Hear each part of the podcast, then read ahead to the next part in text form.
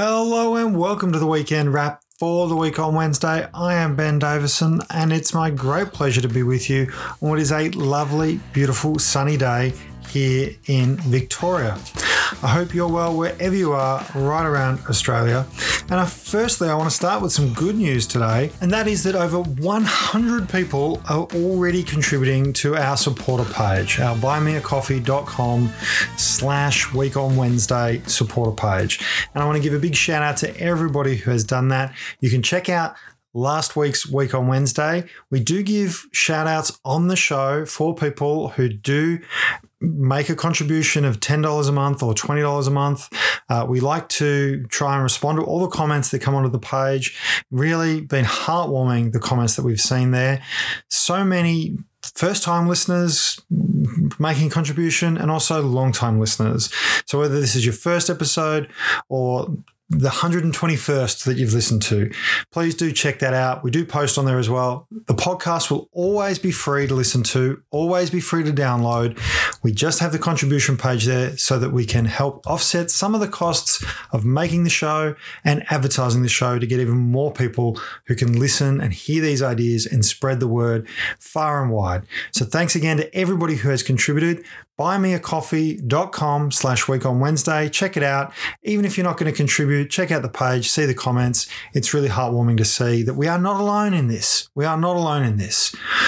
There's also more great news out of the state of Victoria. 3 million rapid antigen tests have arrived in Victoria that will be distributed for free to healthcare workers, aged care workers, and those who are most at risk of contracting COVID. That's the first tranche of a more than 44 million rapid antigen tests that will be handed out by the Victorian government. So, despite the fact that Scott Morrison refuses to provide free and accessible rapid antigen tests for all who need it, once again, state governments are stepping in. And why are they stepping in? Well, because the COVID outbreak here in Australia continues to run rampant right up and down the east coast into South Australia, the Northern Territory. There's now a lockdown, as I understand it, in Alice Springs, and of course, even in Tasmania. So let's look at some of the numbers as they stand today, Sunday, January the 16th, 2022. New South Wales currently has 2,650 people in hospital with COVID 19. Four weeks ago, that number was 227. That's more than 10 times as many people in hospital with COVID just in New South Wales. There are 5,500 healthcare workers isolating in New South Wales. Four weeks ago, that number was less than 500. Once again, more than 10 times as many. So not only do we have the stress on the health system of more people in hospital with COVID.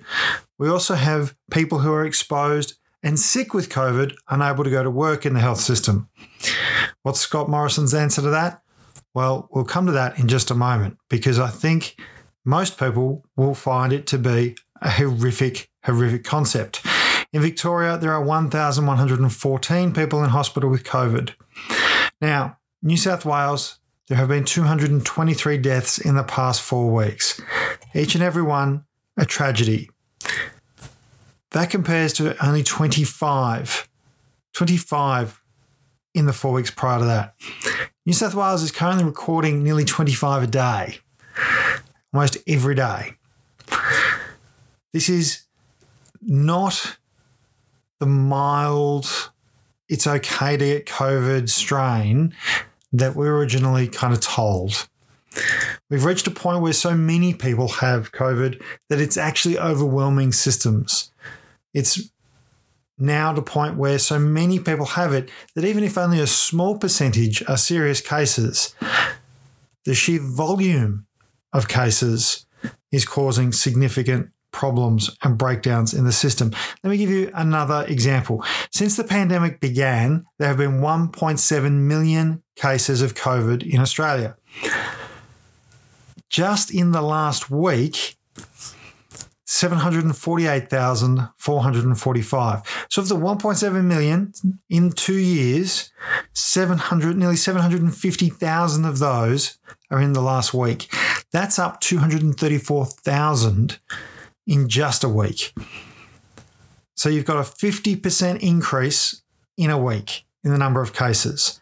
Let me give you another example of how that sheer volume of numbers, even if it's less severe, the sheer volume of cases creates more people who do have severe COVID and require hospitalisation.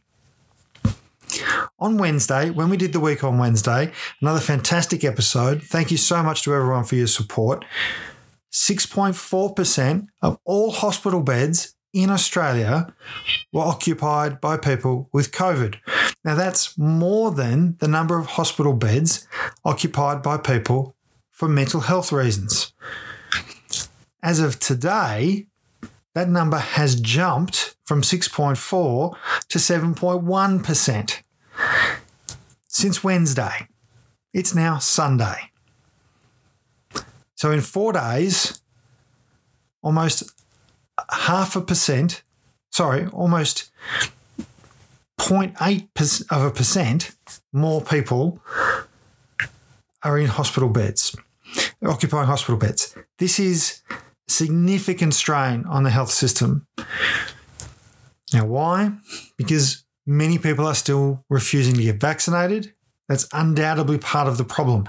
And the protests that happened yesterday in Sydney, the anti vax protests, which is what they are, which is what they have been the whole time, coupled with pro Novak Djokovic protests, which adds, in my view, weight to the government's view that Novak Djokovic has become a symbol of anti vax resistance. These people are seeing more people go into hospital. They're creating more strain on the health system. In addition to that, there's simply so many more people getting COVID, even if they are vaccinated. My mother had COVID. She has had all three of her shots first dose, second dose, and booster. Thankfully, mum has fully recovered. Now, not everybody is so lucky. As we've already heard, 223 deaths just in New South Wales just in the last four weeks. What does this mean for Australia? Well, it means huge problems. We've all seen the photos of empty supermarket shelves. We've all seen empty streets, empty cafes. The great reopening of Australia has resulted in a faux lockdown where there is no financial support, but at the same time, people are sick, people are exposed, people are unable to participate in the economy. And I want to use WA as a little case study here. We've had a number of listeners write to us about the situation in Western Australia, which of course is very different to what's happening in the eastern part of Australia.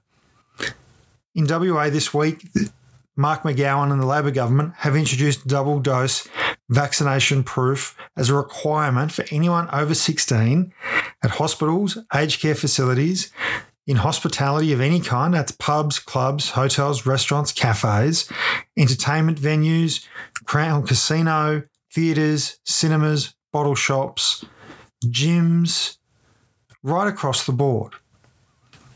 They've ordered 8.5 million rapid antigen tests, which are due to arrive before the internal border the WA has established to the rest of Australia comes down on the 5th of February. And the Business Council in WA is talking to their members, to their small businesses, about the challenges that we've faced here in the East. Because there's quite a divide. They're seeing what happened. People in WA are seeing what's happening here on the East Coast and going, that's not a good outcome. Because in WA, today they had two cases, two community cases of COVID 19 we have hundreds of thousands of cases in the rest of the country. We have become the second most infected nation after Spain by per head of population in the world. Our numbers are truly staggering. So, WA is rightly asking some questions about whether it should reopen at all. Now, I'm not going to say whether they should or whether they shouldn't. There's lots to consider there. And if they can get those double dose vaccination rates up to 90 plus percent, if they can get those boosters in arms, if they can get those rapid antigen tests to people, if they can have those procedures in place, they're saying by the 31st, ready to reopen by the 5th of February, then maybe they'll be in a better position. Because what we know is that in New South Wales, the testing systems were not in place.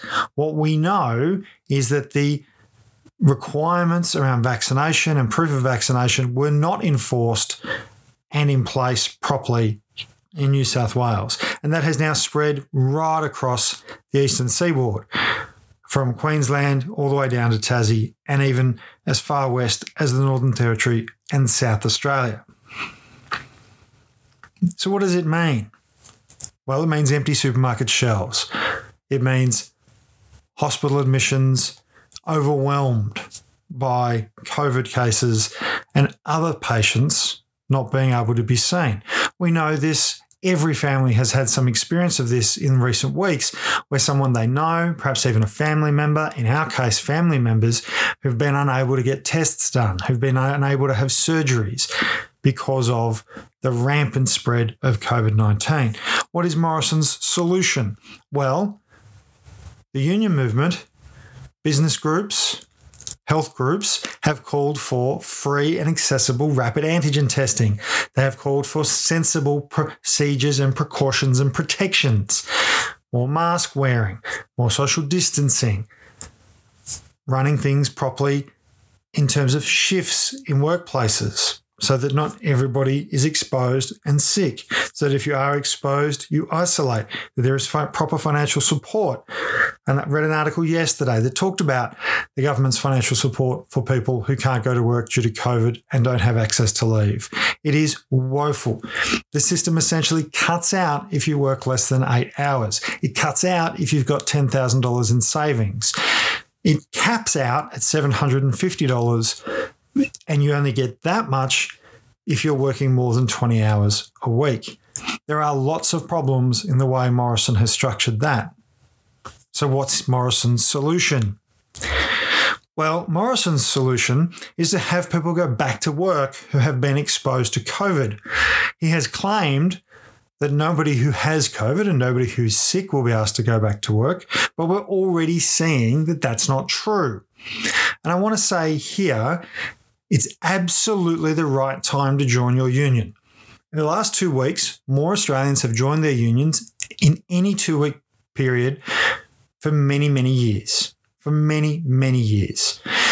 It has been a record two weeks for union membership in this country because union membership gives you the support and the power of the collective so that you are safer at work, so that you are able to come home safer putting aside all the things around more pay, better benefits, all those positive things, the simple fact of the matter is union members are better protected. And I'll give you the classic example. So join your union. Get online right now as we're talking, as you're listening to this, australianunions.org.au slash wow, and you can join your union today. Because right now, after Morrison announced that there will be an immediate priority one and priority two categories of workers who will be required to go back to work under certain circumstances if there has been a COVID exposure. Teys abattoirs in South Australia, who've had 140 staff test positive for COVID 19, have told those staff, they will need to come back to work and wear a different coloured hairnet to indicate they are COVID positive. Now, outside of work, they will have to do all the isolation things that the rest of us have to do. They won't be able to go to the shops. They won't be able to go to the park. They won't be able to take the dog for a walk. They will have to stay isolated in their home, but they will be made to go to their shifts at the abattoir. This is an abattoir that supplies Woolworths. And the union movement is running a campaign, hashtag WTF Woolies. You can check it out online, get in there, support that campaign. Putting pressure on Woolworths to say to Teys, this is unacceptable.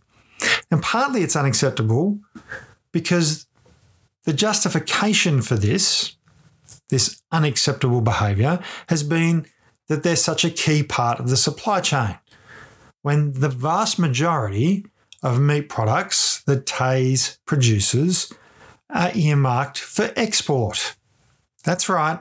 While Woolworths are a major client, and perhaps their biggest Australian client, the majority of their product is shipped overseas. This is not about food security. This is not about putting meat on the shelves of Australian supermarkets. It's about putting profit in the pockets of the Teys Corporation. Now, why would they think they can get away with this? Well, I'll tell you why.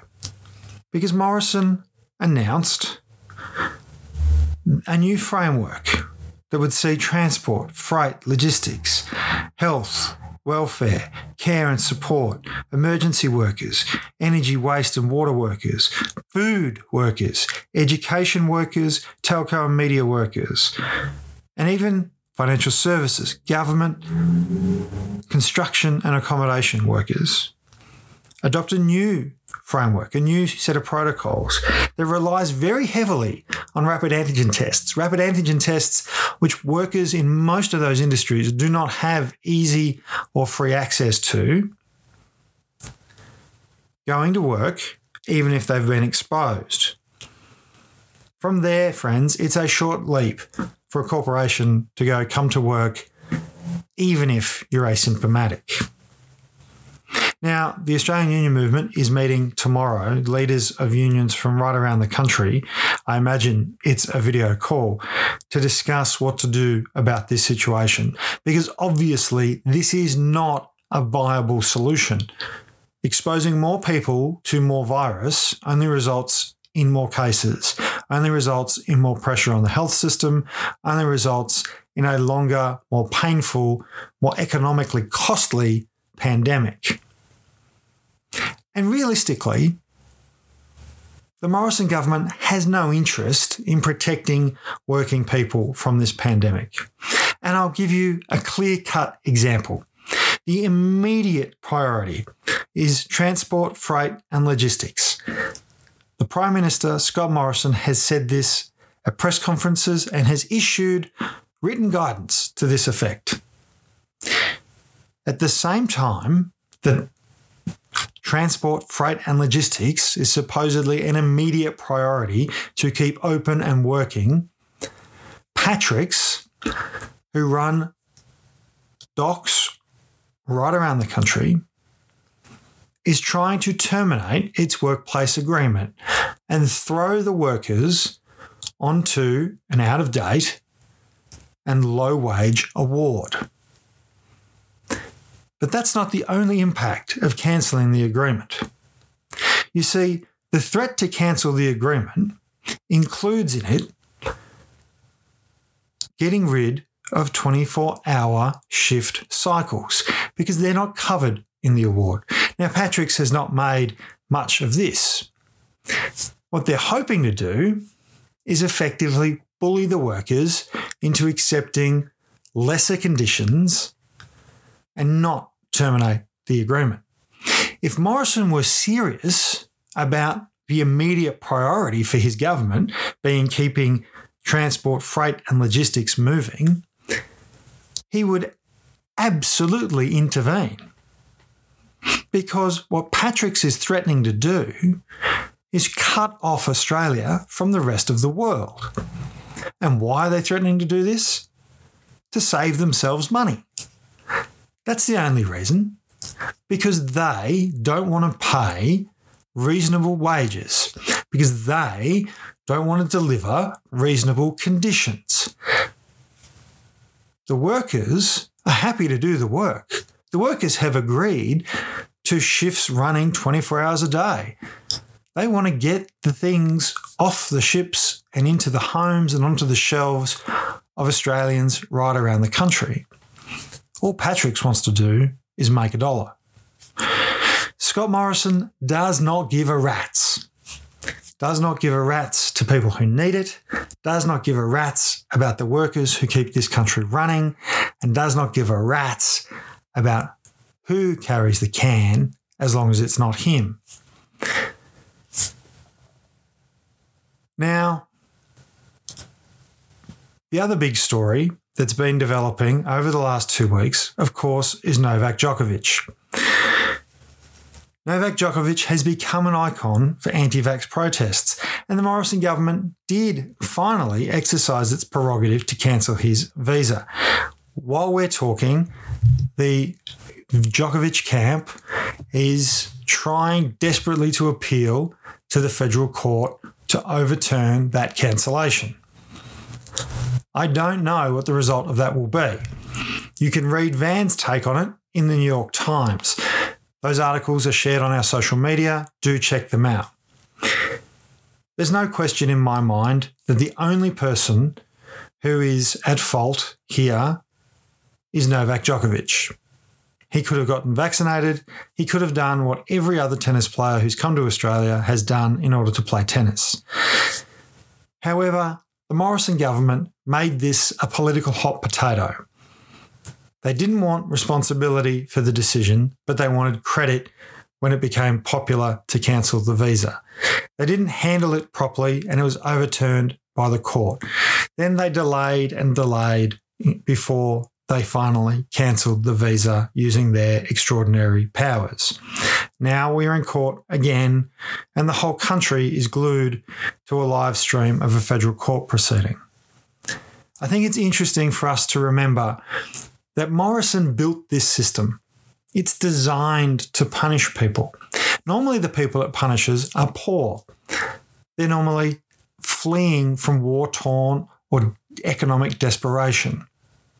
They're normally at risk of severe harm if they have to return home. They normally have very little English and they normally have very poor legal representation. In this case, Novak Djokovic has an estimated personal worth of over $100 million. He's so much beloved of the Serbian government that they have issued a stamp with him on it, despite the fact he is a resident of Monaco for tax purposes. He has the best possible legal representation because he can afford it. And his case is being expedited because, of course, if he is allowed to stay in Australia, he'll be playing a tennis match on Monday at the Australian Open. Morrison's system is designed to punish people. Now, Novak Djokovic may well be worthy of punishment, but it's not designed to administer justice to people. And that's where we might come unstuck. Because in a just system, someone like Novak Djokovic, who clearly has lied by his own admission, has lied to the Australian people, has lied to the Australian government, should be deported. But the system's not set up for justice.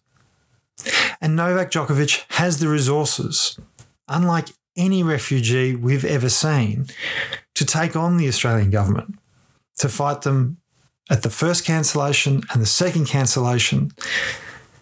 And he may well end up playing tennis this week at the Australian Open. Whether he plays in the second week will be entirely up to his own skill and ability. Morrison has created this circus because he created this immigration system. The idea that one minister has the authority to send someone out of the country for a minimum three year period, that's how long he could be deported for, is absurd. And it's likely, according to some reports, that the federal court will uphold his appeal against the minister's discretion. Now, they may not, but we wait and see. By the time you listen to this, you may already know the answer to this question. Will Novak Djokovic be playing in the Australian Open? Only time will tell. That's the weekend wrap for this, the 16th of January 2022. I want to thank all of our supporters who've bought us a coffee on our Buy Me a Coffee supporter page, buymeacoffee.com slash week on Wednesday. You can go on there. You can contribute once off, monthly, totally up to you. We will always make these podcasts free and available to all.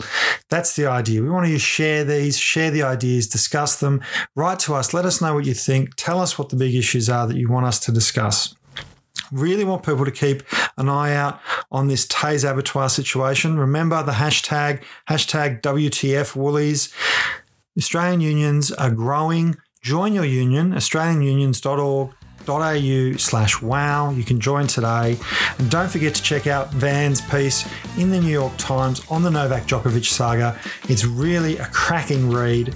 Uh, and in these troubled times, these difficult, scary times, there's never been a more important time to be kind to yourself and to each other.